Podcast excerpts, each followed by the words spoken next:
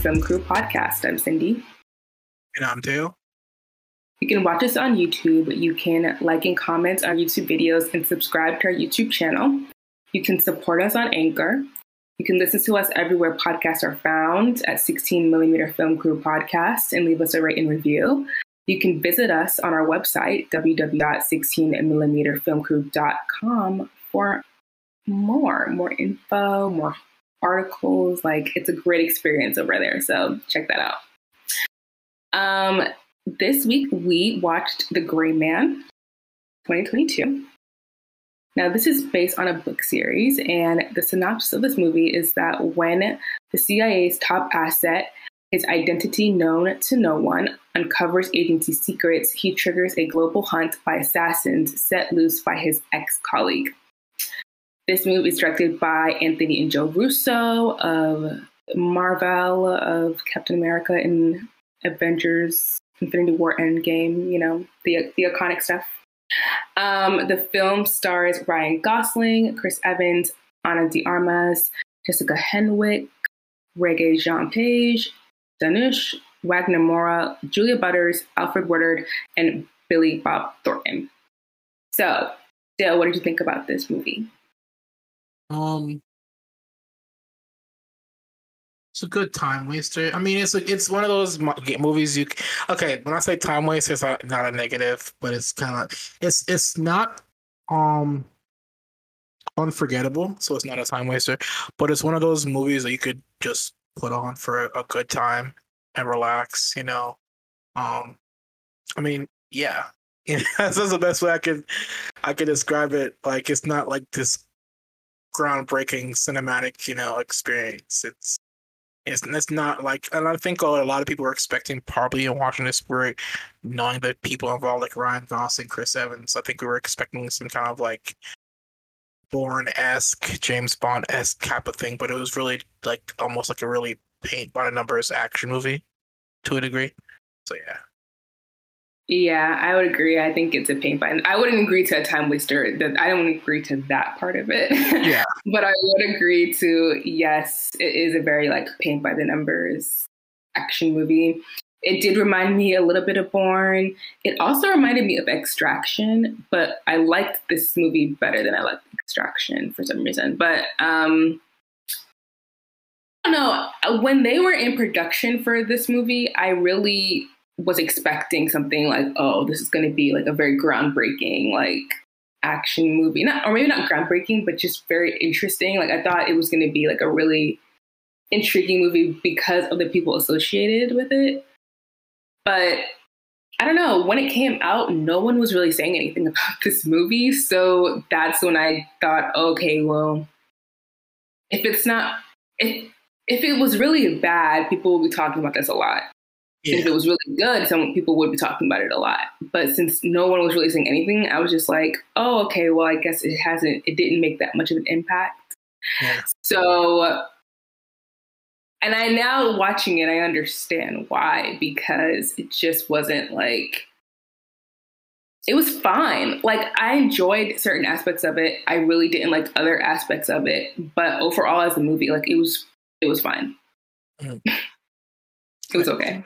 It like I seen like I don't know. I guess to break out two breakouts in a way. Well, three. It seems like post um James Bond. You know, for her one little moment and we but we see all the the the fight choreography and the fight scene that Ana de Armas was in in the last James Bond movie.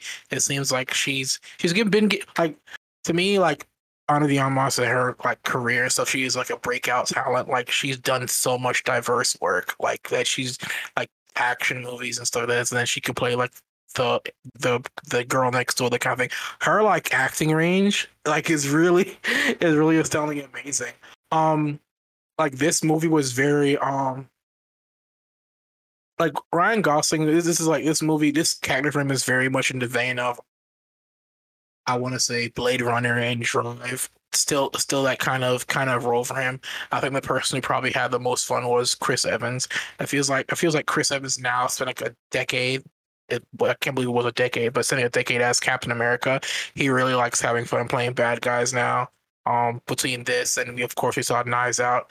It really you see how broad his acting range as well. Because remember, beginning of his career, we only knew him as the the funny comedy movie guy. You know that Ryan Reynolds esque role, but now you see mm-hmm. post Marvel, you see he can't. He has he's really diverse. Um, I like how Renee was able to play an unlikable person, like that whole smarmy person. No matter if it's CIA or whatever, every level, everybody knows somebody like Renee's character. You know how you played that smarmy, like I'm smarter than you, I know everything, kind of asshole. But yeah, no, I think this movie was like really. It ticked all the boxes of what like a spy-esque action movie would needs to be.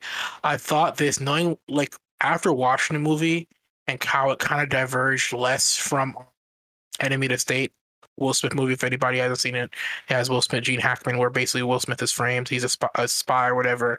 I I was thinking, I thought it was going to go more that route, but in the end, like between him and the girl, it turned more into like a riff in a way of you know lone wolf, lone wolf and the cub kind of Mandalorian, or I'm this badass guy that has to protect his kid and out. So I don't know. I think the movie uh, once you diverge from the spy path and came became a a spy protecting a kid after meeting her once out of nowhere. It kind of became really, you know, it wasn't a cohesive switch, if you get what I'm saying.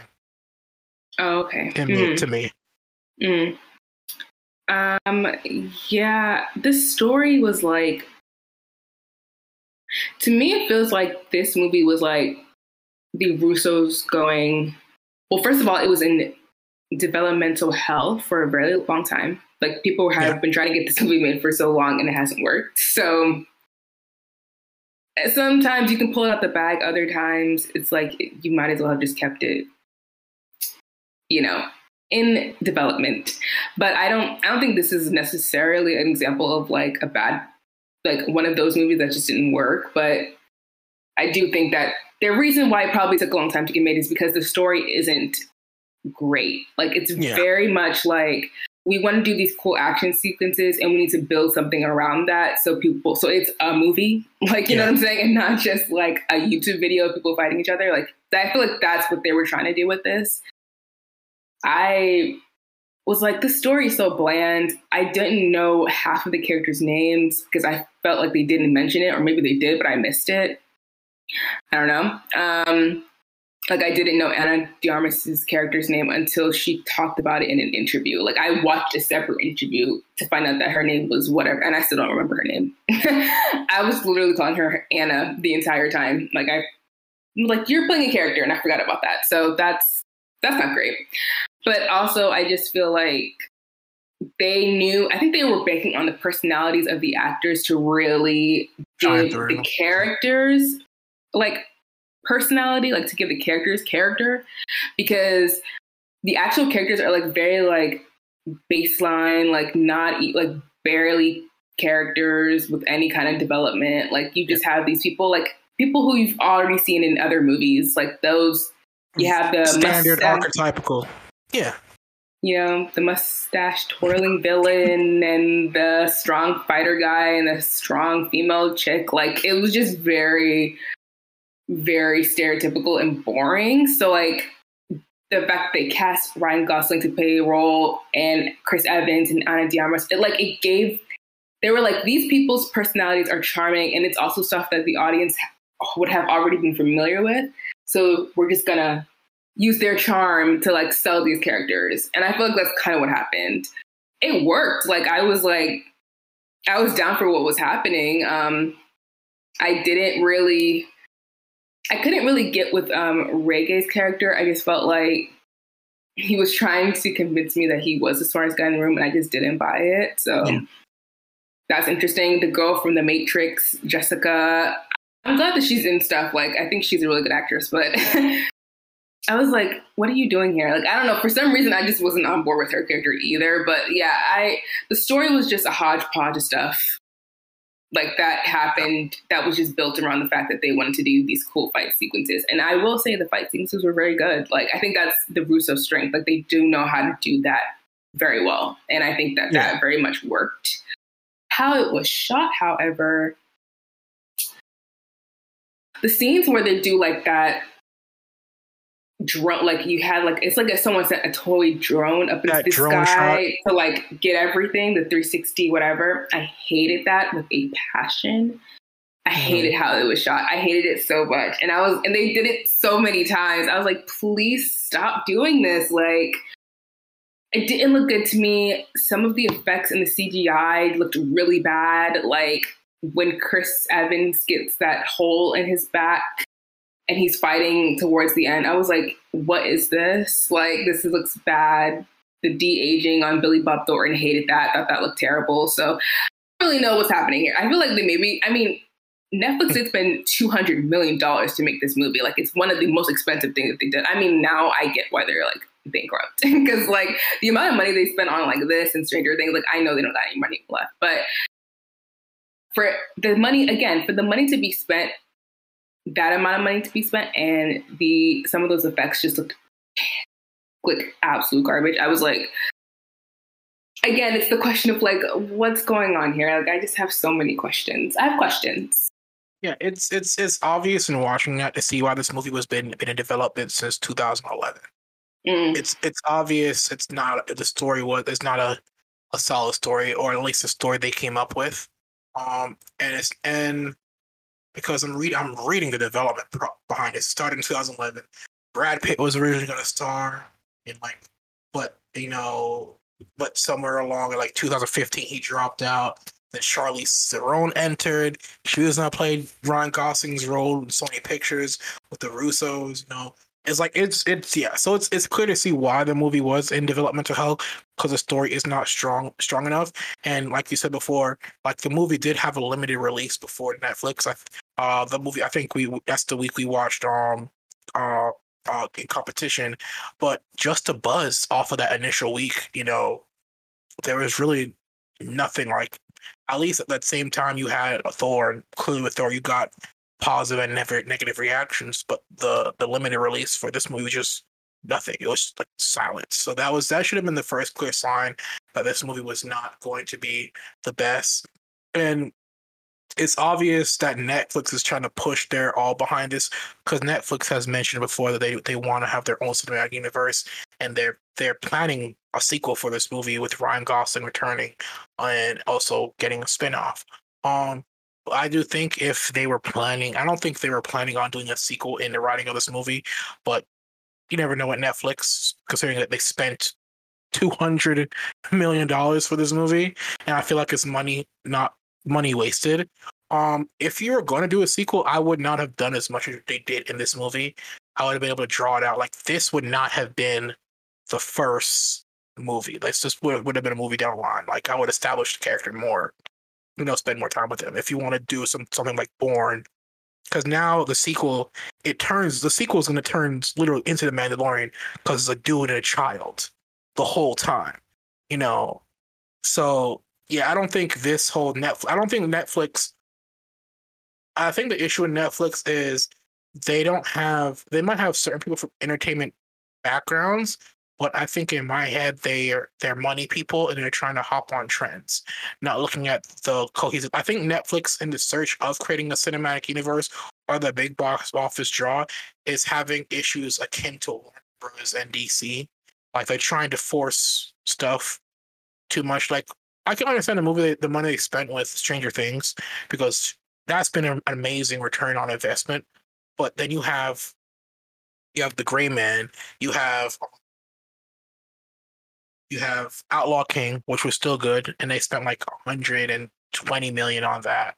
You have, you know, um Scorsese, you have you have the marriage story, you had um you have all these movies that are just throwing money in hoping something works and it's not really hitting you know the same way so i think nicholas said decent chilling like they're even forcing squid games to be squid games too a movie that was anti-capitalist and that was the plan anti-capitalist one movie is now being for like it's suddenly being thrust upon the creator and director to come up with a sequel because it made money a movie that was anti-capitalist is now fall for the trappings of capitalism ironic due to Netflix. So I don't know. Netflix. I don't think Netflix needs to like just chill and just release good content instead of focusing on that major IP. You know. So Yeah, and it is true. Like I didn't think about it in that in those terms until you said it. Like the fact that streamers are like big players in terms of like producing content.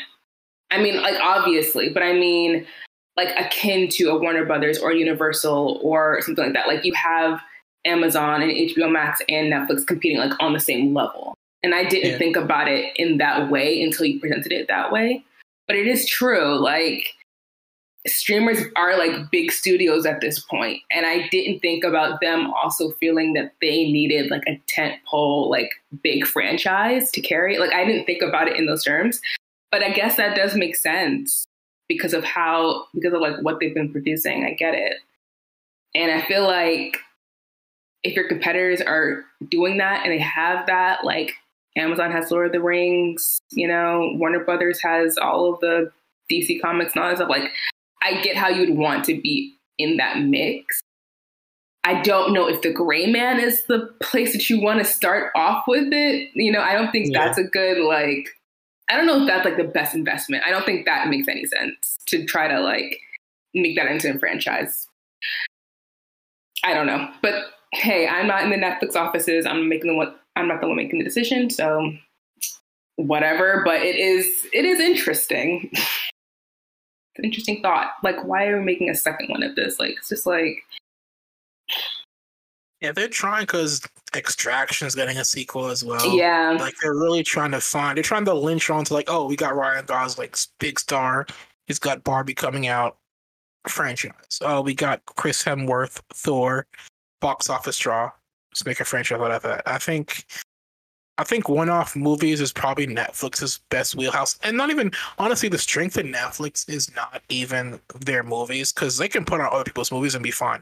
The strength of Netflix is their limited series and stuff like that, and their shows. Like if they focus on that, they're fine. Because what Hulu is basically, oh, you're just rewatching what comes on NBC, uh, ABC. Same thing with uh, Peacock. You're you're watching stuff that goes on NBC TV. Like Netflix can have a lot of original creative TV shows in their in their repertoire, but they choose to throw all their money into you know these movies, when yeah. which don't have a lasting effect. So yeah, like, think think about all the Netflix movies that have come out.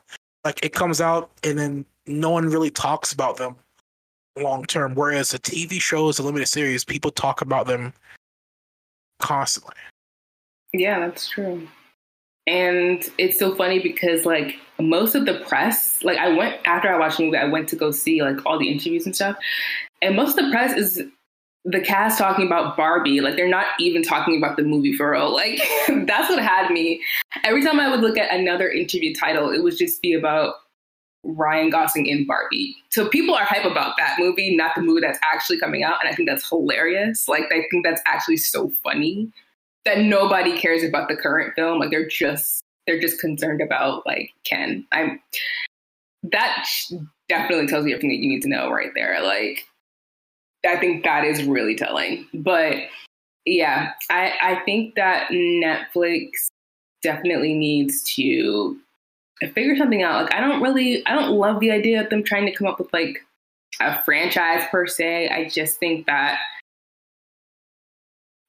I don't really know because Netflix is kind of confusing to me. Like this turned into a conversation about Netflix, not even about this movie, whatever.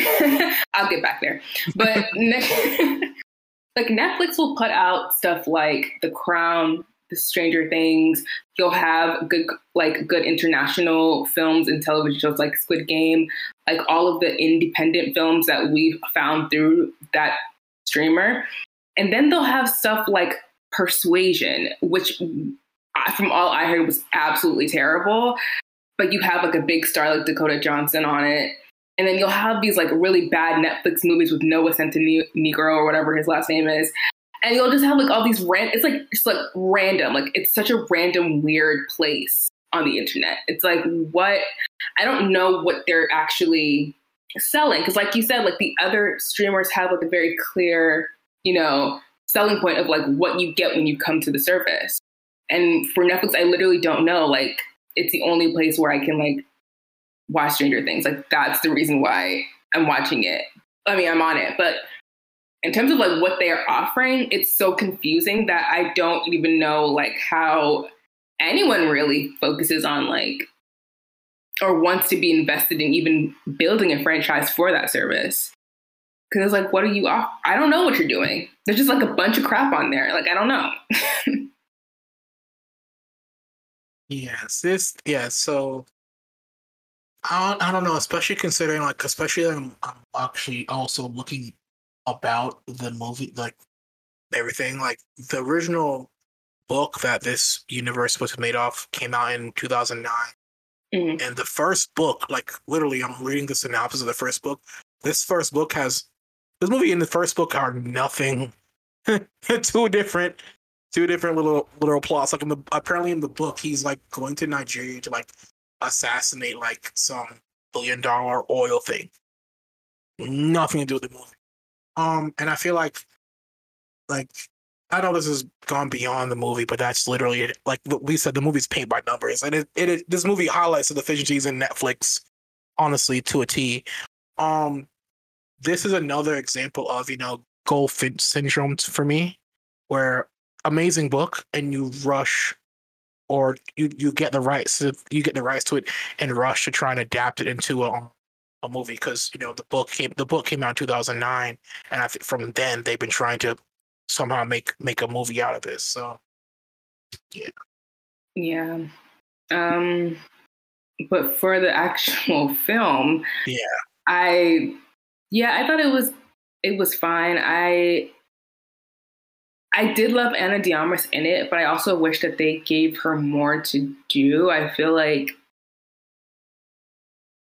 in terms of character, but again, since this is like a paint by the numbers, they weren't going to do a lot with any of these characters. But especially for her, I feel like because she is such like a really good up and coming. Nah, she's not even up and coming. She's here. She's arrived. But in terms of like the roles that she's getting now, where they're much more like they have a larger audience that will come to see them. I did want them to give her a lot more to do. She's also in under what another Netflix movie, the Marilyn Monroe joint that's coming out. So I mean, she'll be fine. But I'm just for this movie, like I wanted to see her have a little bit more development, a little bit more to do in terms of like her character. But other than that, I did love the action stuff. And I thought that the charm of the actors really pulled out some good moments in terms of like how they bantered and how, you know, they work together. I think at least the main three. Ana de Armas has worked with Chris Evans before. She's worked with Ryan Gosling on Blade Runner, so they had a nice chemistry between all of them. Um, Julia Butters, who was in Once Upon a Time in Hollywood, I really like her, and I'm really excited to see what she does next because I think she's a really good actress, like a really good young actress up and coming. And Regé, I didn't I didn't watch Bridgerton, so I actually have no idea what he did in that show. But I'm glad that he's employed, and I'm glad he's getting work because I don't, I don't really know. Didn't love the character, but I am happy he's here. He's employed. The Russo brothers have continued to just make movies. Like they made Cherry, they made that movie with Chadwick, Twenty One Bridges. I don't even know what that was about. They're like making these like offshoot movies that I don't know if they're like good, but I guess they're getting a nice paycheck to make them. So there that is. I'll give the Russo brothers credit for being a duo of directors whose claim to fame was um, comedy with Arrested Development. And but they've adapted the, with the Captain America movies, like, like the strength of the Captain America movies is how they created like almost like which is weird. Watching Captain America movies and how they kind of blended that whole political spy thriller kind of thing from a comic book movie, like they turned Captain America in that genre. Um, I'm surprised at how they missed the ball with this. Like it's a literal spy movie. It should be the easiest match. Like you don't have to take any other context from a comic book and try to squeeze it. You have a book, a book series about a CIA agent. Like the wheelhouse. It should it should have been right up their wheelhouse with this with this movie to create something beautiful, and it just didn't work. Um, honestly, like we said with uh Regé, we don't really outside of you know Bridgerton, he's just playing a charmer and a sweet talker. It was nice to get the glimpse of the bad guy from him. We don't see much more from him as far as an actor until the D and D movie comes out, but I think that's kind of blending a, a bit more of the British him, like because based on his character, he's like a knight, so he's gonna probably still be a charmer, but he's still gonna be able to give give his action chops off. Um, the person I'm probably most disappointed who didn't get a chance is Jessica um Henwick. Um, mm-hmm. because of course, if you're a Marvel fan, she was an Iron Fist, and she like did all her own scenes comparatively to her co-star who couldn't fight at all. Like she was really it's like she can re- really get down. So I'm really disappointed she didn't have a scene like Anna did of her showing off her her um her her act her act her stunt acting abilities. Um, but yeah, this movie is not. You know, it's, it's a movie. It's not yeah, bad. It's, it's, not good. It's it's a movie that I I I don't think that the hype it didn't reach the hype that was expected from it when it was announced. Yeah. Okay. So, so what would you rate it? Um, you know, if if you want to watch it, watch it. That's literally my rating. I, I I'm not giving it a negative. I'm not giving. it. I'm not giving it positive. I mean, it's a movie. It's like if it's if your movie is bad, I'm going to shit on your movie. If your movie is good, I'm gonna praise it. But this movie is just so marginal, so middle of the road. Story that kind of it goes two different directions. The story. I mean, of course, the actors did an amazing job. Like this is one of those movies where you could say the actors carry the movie because you know, Ryan, Ryan and fucking Chris Emmons, Chris Chris Evans did their did their thing. But yeah, this if you ain't got nothing to do and it's you know a day of the week and you have nothing to do, you can put this movie on. You'll waste about two hours of your time. So yeah, the story like come on like. uh yeah, uh, I'll give this like Uh, yeah.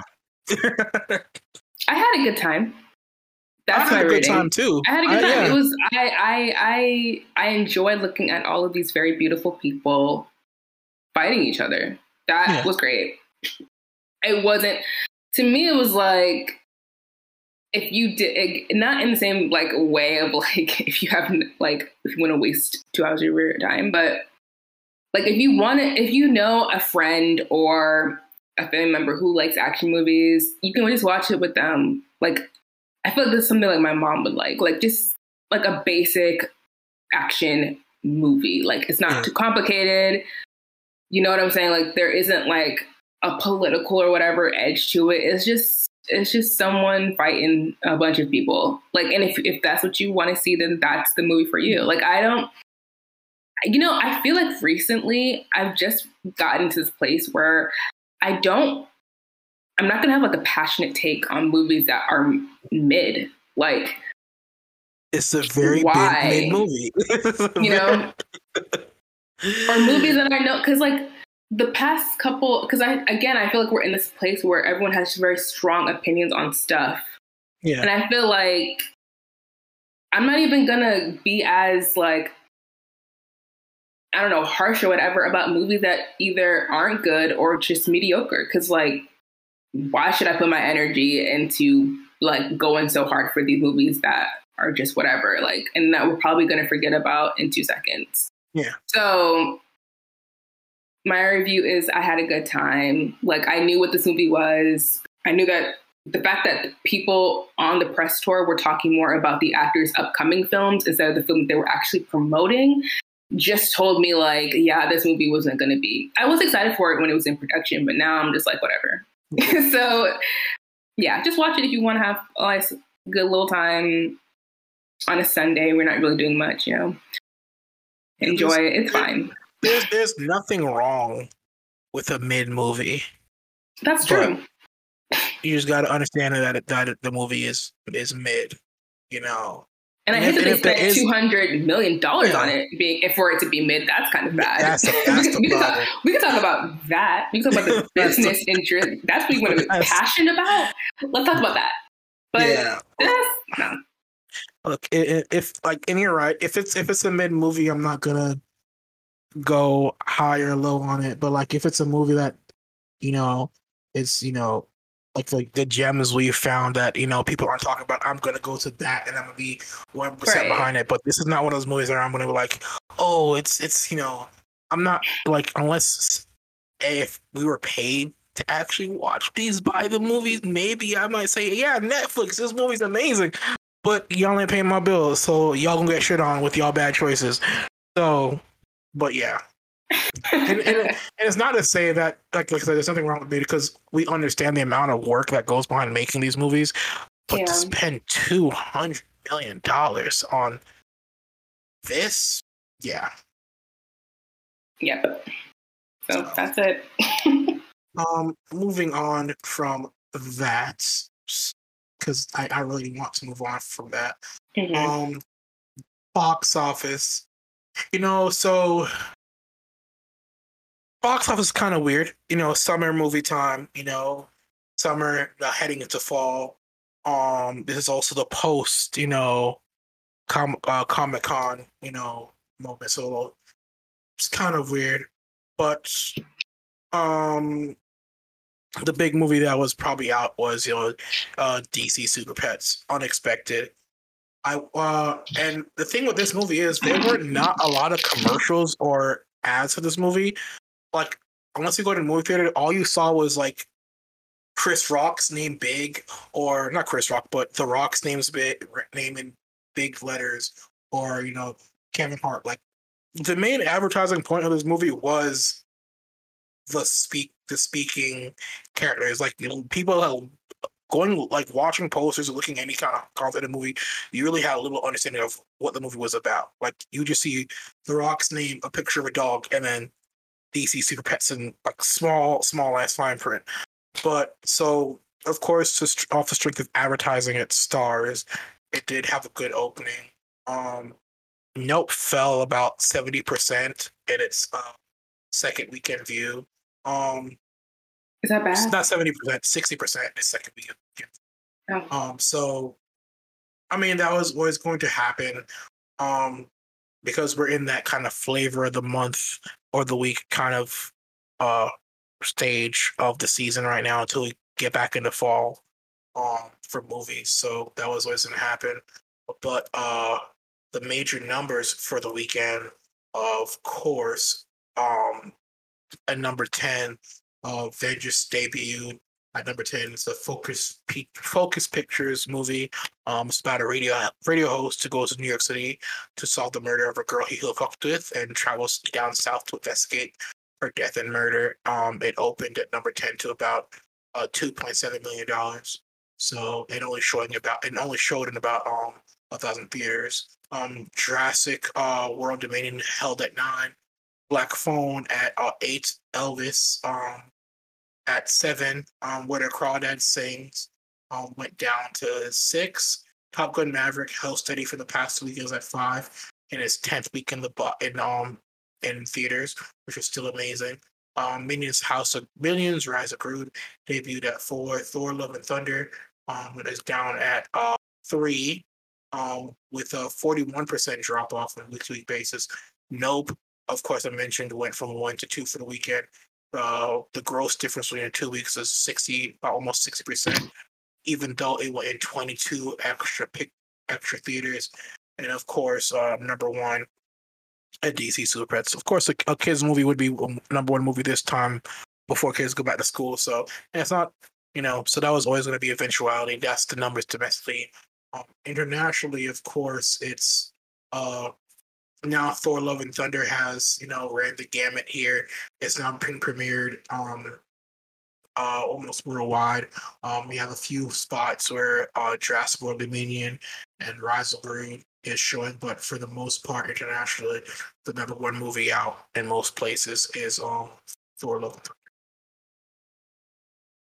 Okay, so we're gonna start our news with some sad news. Um, there have been some recent passings of some Hollywood legends. I know Bill Russell is in basketball, so I won't put him in into that category. But Nichelle Nichols, who played Uhura. Ooh, is that how you pronounce it? Uhura, yeah. Uhura? Okay, something to make sure. Um, in the original Star Trek. Um, she passed, sadly. I always remembered seeing her face because she was like one of the only black women on that show when it first came out. Like, obviously, Zoe Saldana picked up from her her role like years later, but she was the original. She was OG. Um, she passed, and Pat Carroll also passed, who voiced Ursula in The Little Mermaid. She passed at like 95, so long life. First of all, Nisha look, Nichols looks amazing, amazing, and she was like what in her 80s, 90s, like she died at like 89 years old. She looks fabulous. Like, come on, that's great. Um, so that's very sad, but I think they lived really long and fulfilling lives, really great careers. So and like things that left a huge legacy in cinema and in pop culture. So I think that's really good. Bill Russell, I don't know about this man. I heard about him online. Can you speak to that? of course, Bill Russell is NBA icon, one of the greatest players in NBA history, um, 11 NBA championships. And not only that, he and that group of athletes in the area were staunch, you know, activists and athletes. Him, Muhammad Ali, um, Jim Brown, um, that era of players were, I think, held to a different standard. Like we understood that they were people as well. I think we view athletes nowadays just athletes, you know, the whole shut up and just dribble kind of thing. But those that group of players, um, in that generation, um, especially him playing with Boston, dealing with kind of um, the overt, not even subtle, overt racism that when he said people broke into his down, they like shit on his stuff. Like, for and that's really weird for me. If you're a sports fan, especially how Boston Celtics fans love to tout the amount of championships they've won. For the person, Bill Russell, who won majority of those championships, and for that fan base to disrespect him and deride him while he was playing there, winning those championships, um, is is not surprising because among basketball and sports fans, we everybody kind of agrees that Boston sports kind of racist and toxic. But um, so yeah, so it's not just the fact that him as a basketball icon, but the stuff he the stuff he did also as a as a human being himself. The same thing with Rachel, um, not Rachel, Nichelle Nichols. You know, first black woman actually.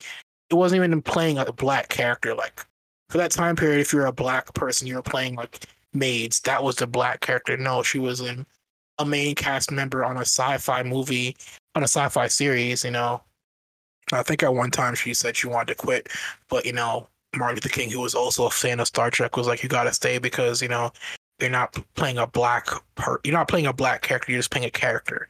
And especially for people of that time period of not seeing standout black actors, just not playing a uh, a basic black person was, especially to young girls, more specifically, to the point where um, you've had um astronaut um uh who was saying a Star Trek ended up becoming, you know, astronaut due to her influence. So, like it's like you're you're people we were beyond our like the things we do can touch so many lives, and Bill Russell and um Nichelle Nichols are like a perfect example of that. So.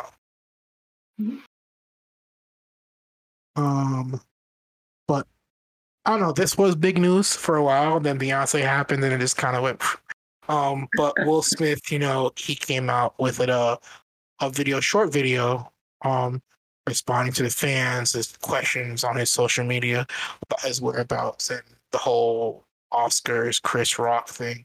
Um, seemed like even even though you know he's prepared to give these answers to a degree, you could still tell um visually he's still kind of you know in uh remorseful about his actions um, you could take out. He has said in his book before that you know that he part of his character is he felt he didn't defend his mother when his you know father was being abusive, so that kind of spread on his reaction to that situation. But he did say he'd reach out to Chris Rock, you know, personally and taught him when, because you know, but Chris Rock doesn't want to approach him. I think Chris Rock did a comedy thing, saying, "Yeah, I don't want to, you know, reach out to you." So so the end.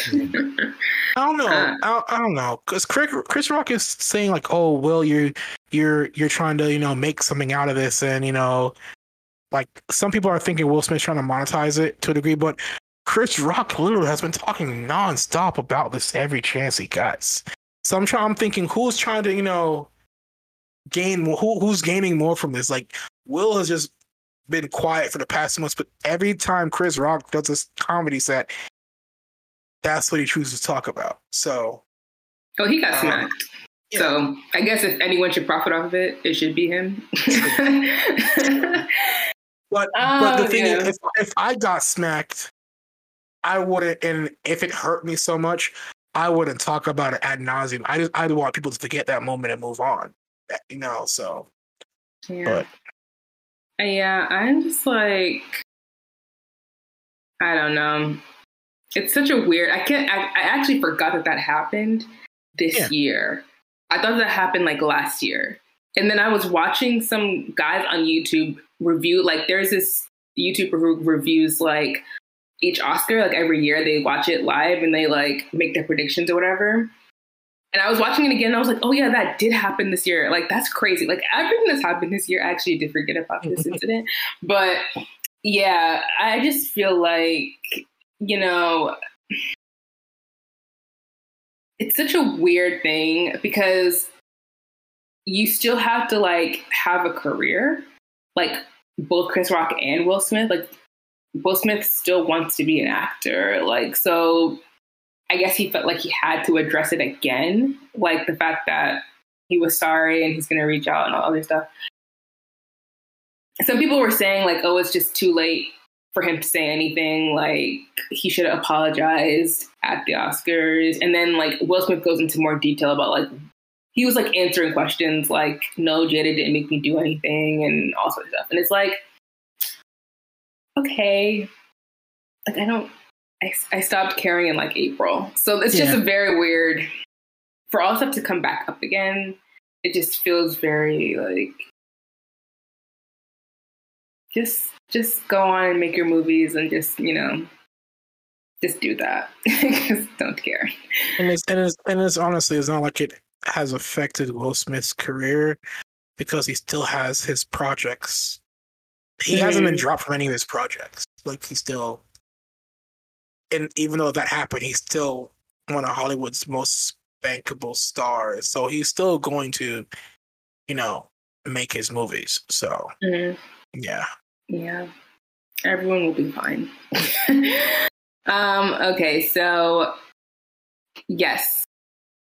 Um, Euphoria's Sydney Sweeney had this big interview with the Hollywood Reporter. She's on the cover this uh, month and she had this entire interview about like her life and being on Euphoria and all those and all that other stuff. I found this very interesting just because like I don't know anything about her. So like it was just interesting to hear what she had to say. Very dark, like just start to like being in this business. Like she got real real about what was going on or what's going on in her life. Um, she did say that she can't take a six month break because she doesn't have enough money to cover a six month break. And she said that, you know, she doesn't have anyone to support her. So she like, what I'm taking from this is that she's probably supporting most of her family, which I don't love. But okay. And she she said that she she said this, which I thought was interesting. She said that networks and studios don't pay actors like they used to, and streamers don't provide residuals. And then she said that she gives 5% to her lawyer, 10% to her agents, 3% to her business manager, paying, and she has to pay her publicist every month. And that's more than her mortgage. So, you know, I, I mean, I guess I didn't think deeply into how much the Euphoria actors do get paid, but she was also on another television show. She was also on The White Lotus. And she just got two Emmy nominations. So I would think that she would actually be making a good, not a lot of money. Like, she's probably not making the money that Zendaya's making, but in terms of just like making like a good salary for being an up and coming actor, because I think Euphoria was like her bigger, like the biggest break she's had since starting her career. Um, I would think she would be making like a sizable amount of money that she would be able to take care of herself and like take a break if she needed to or whatever. But the way that she's putting it, it seems like whatever she's getting paid isn't enough. And that she has to take like all these other deals and stuff because she just needs like the money, like not that she actually cares about doing all this other stuff. That's very interesting to me because I guess I never really thought about their salaries. I didn't think about what they were doing at all. I mean, I'm in my mind, it's like when you're making like six figures, you're good, but that is not the case, I guess, apparently, if you're living in LA, which is a very expensive place to live and all that other stuff. And you're also having to pay a whole bunch of people around you in order to do your job. It's just like, yeah, that's true. You most of your money isn't you're not seeing it. That is true. And so I guess that people are kind of like split on it. Some people feel like you're an actress and you're famous and you don't have like the right to complain about income or whatever. And other people are like more like me, where I'm like, yeah, like you, I don't know how you would earn more money at this stage in your career other than doing what you're doing now, which is like taking brand deals and other, other stuff. But I also feel like it is good to be honest, especially if you're trying to talk, if you're like a young person trying to talk to other young people who might want to, you know, be in the business, be an actor and stuff, just to be honest and be like, listen, like this is what it costs to do this. So if you're thinking that if you're on a very popular TV show, you're getting paid a lot of money, you're probably that's probably not going to happen for a while. So I'm actually happy that she did talk about it, but I don't know. When when it comes to celebrities and money, people are really they're really fickle about those kind of conversations. So I mean, off the rip, I I would kind of say, you know, buying a three hundred three what million dollar mansion in LA probably wasn't the most sound financial decision you could have made. you know. But I'm also thinking like you can't buy like good real estate for much cheaper. You know what I'm saying? Like three million dollars is probably not that expensive get, in the can, like grand scheme of you can you can get that Los Angeles same, real estate is what I'm, I'm really saying. saying. I'm saying I'm like because because I'm like let's be honest, we broke so right, I don't once, know. once, once, once I, I once, know. and having that, and it's clear from her story, like her family struggled, and every, I think everybody once they somehow reach a level of fame, you kind of already know what you want to do. I like, I know me personally, if I was an actor, um, and I'm aware of my financial decisions, and I think this also, I think the key thing I think people don't realize is she probably probably the person she probably needs to pay, honestly, more than anything, as a probably a financial advisor help her with this situation. Because the mm. first bit of advice probably she would have gotten was not to buy a house in LA. you know, um, but I mean, everybody is, and she, you're, I'm, I'm happy she's transparent, and she is right. Streamers, like, you're getting paid. This is your contract. Is what you're getting paid. Like, actors now nowadays, if you're on a streaming platform, you're not getting residuals at all. Question: you know, What does that mean? I still don't. Residuals. Yes. Residuals are basically um, every time the show airs or rebroadcast or you get paid. Like t- take Sein- Seinfeld. Right. Uh, when Seinfeld entered syndication, when it was no longer running, but it was still airing on TVs, actors were still getting paid X amount of money. Um, That's what that means. Either monthly or yearly. Okay. Yeah. I get it. Um, I get it. But in the birth of streaming, you're not making that unless you're like Larry David or or or Jerry Seinfeld, who were the minds behind the product. Now that Netflix right. is bidding for it, they can make money because it's their it's their property. But yeah, actors nowadays aren't making like streaming is basically still like YouTube. Like you hope you get in a project and you make enough money and parlay that fame into something else.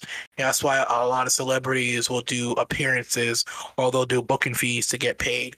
It's like the the music the the entertainment industry universally is like that. Same thing with actor not actors but rappers and singers.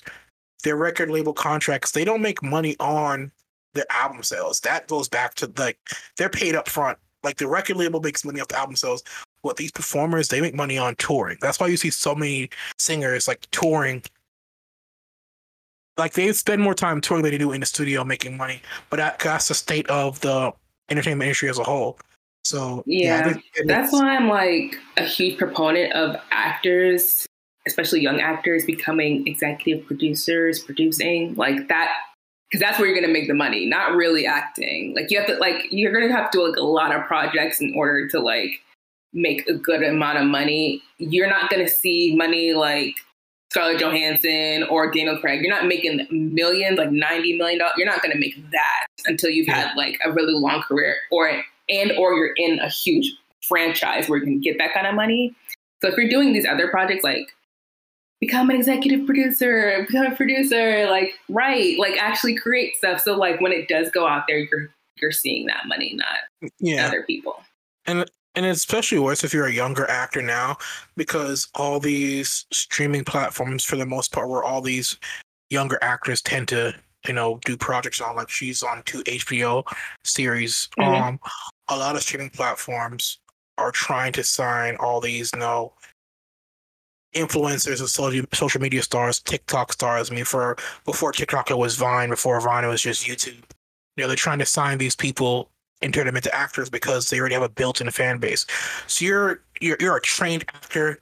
Went to UCLA, you went to film school, you've done all this acting, theater, you've grinded. You're competing against those people who already are established or are established actors but are already known quantities. And for a lot of these streaming platforms to either, oh, 72 million people already follow this person online and they can't act, we're gonna we're gonna make them an actor. So now Hollywood's reverting back to the old Hollywood format of building talent. Like you have mm-hmm. the base already. Now we're gonna we're now we're gonna cultivate your talent. So especially for her, she's competing against those kind of people. So it's it's honestly gonna be really hard for her. But at least now you know with these two Emmy nominations, she probably can go to negotiations for project. Look, I have two Emmy no- Emmy nominations. Mm-hmm. What are you offering? Right, right. Make it raise it or lower it. So yeah. Mm-hmm. Yeah, that's true now you got something to bring to the table. I love that. I yeah. love that. Anyway. um, so, um, this is kind of late news. Uh, of course, Comic Con ended last week. Um, but uh, Jason Momoa said his best friend, um, Mr. Benjamin Affleck Lopez, um, is will be returning as his Batman role for Aquaman and the Lost Kingdom um, which is surprising because we haven't really heard much about uh this Aquaman movie or a lot of the other DC projects um to a degree. Um, but yeah, Mister Mister Lopez is making his appearance in um Aquaman too. So yeah. Yeah, I'm screaming at Mr. Lopez. Is that really his name now? No.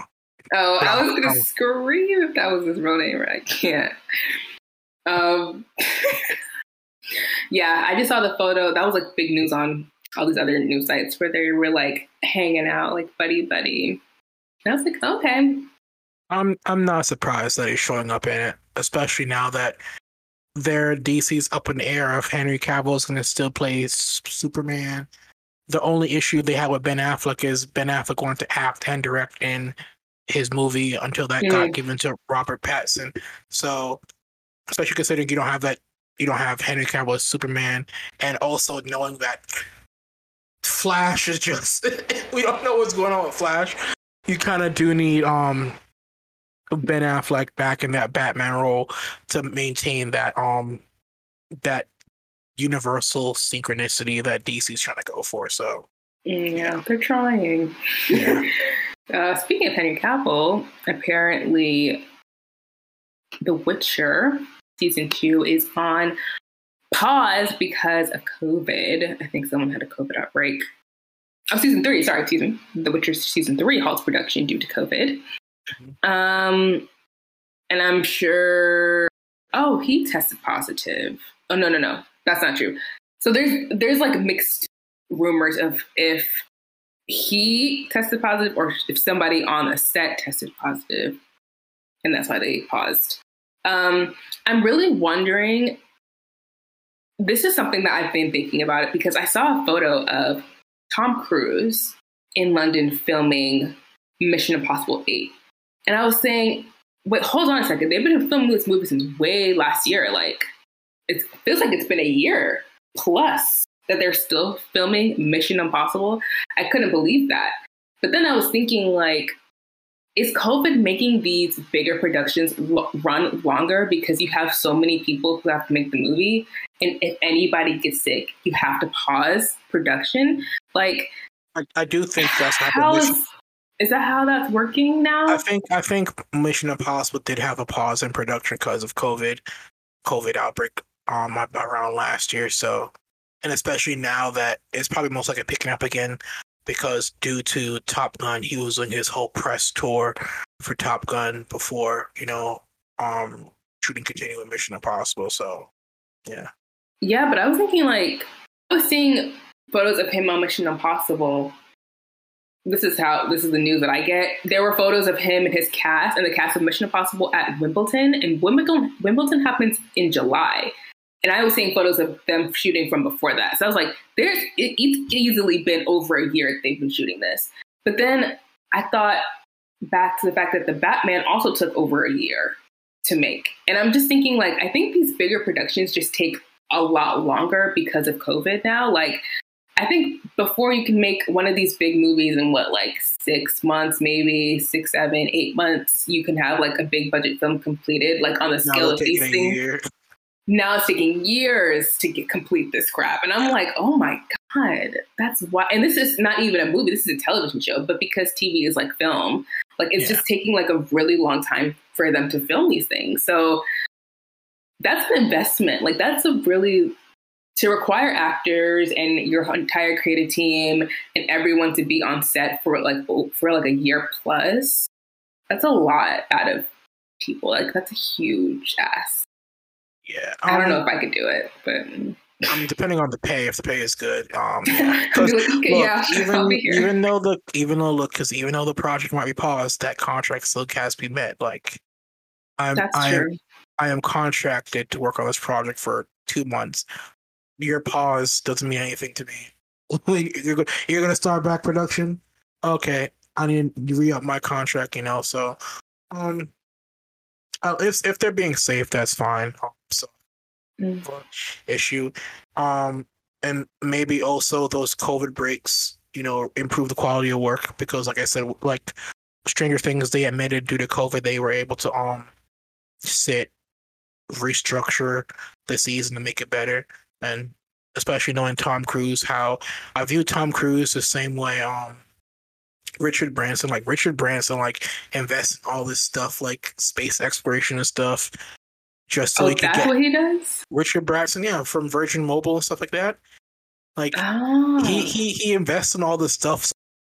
This little junkie fun. I feel like Tom Cruise same thing with his movie. It's like, yeah, I'm gonna exec, I'm gonna produce this movie just so I can like climb the Burj Khalifa or I can fly in a fighter jet. Like that's Tom Cruise. Tom, Tom Cruise isn't really an actor. He's like, I feel like he's just a stunt man who can act. so yes, I agree. so, but yeah, but but with the COVID thing, um, you know, I, at least sets are safe first and foremost. So yeah, yeah. that is true. Thought it was interesting though. Um, okay, so a quick little mention um, the Venice Film Festival as well as the Toronto Film Festival has released their 2022 lineups.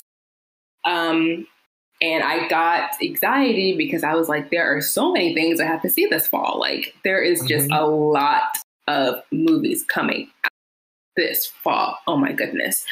Um, I know personally what I'm excited to see um, Daydream, which is um, the documentary about David Bowie.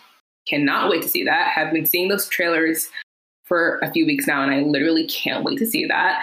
Um, the Woman King Viola Davis, Bones and All, Timothée Chalamet, Luca Guadagnino, their team up.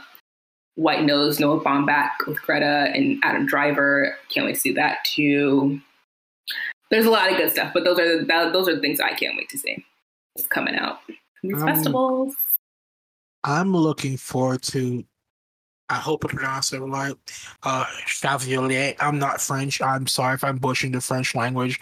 Um, it's a movie starring Kevin Richardson. Um, Kevin Harrison Jr. Um, it's a historical drama. Oh yes, yes, yes, uh, yes. I can't wait for that. I can't wait for that. This is we this love podcast him. is the Kevin Hype train. Um, we are here. I can't wait for moving on, and I can't wait for yeah, moving on and that yeah, that's really it to me. Um, so hopefully we get to participate in TIFF.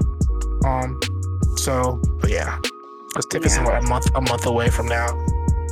Yes, I'm very excited that the Wave actors are doing big things in this because um, I'm not me forgetting this girl's name already. Taylor Russell, who's also in Waves, is going to be in Bones and All. So can't wait. we love Waves and all the people who are involved in Wave. They're done. They're wavy. Look, Taylor, I, I don't know if you listen to this, but if you are, if you are, we've we've mentioned Kevin a couple times, but we do want to see, you know, that music video of you and um Kendrick Lamar from his album as a mini movie. I He didn't, you didn't know he was on. He she was on Kevin Lamar Kevin, Kendrick Lamar's album.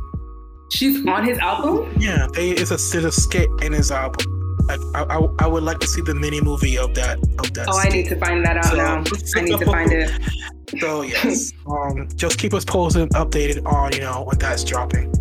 Um, but yeah, I can't believe I did not know that. Girl, you better get it.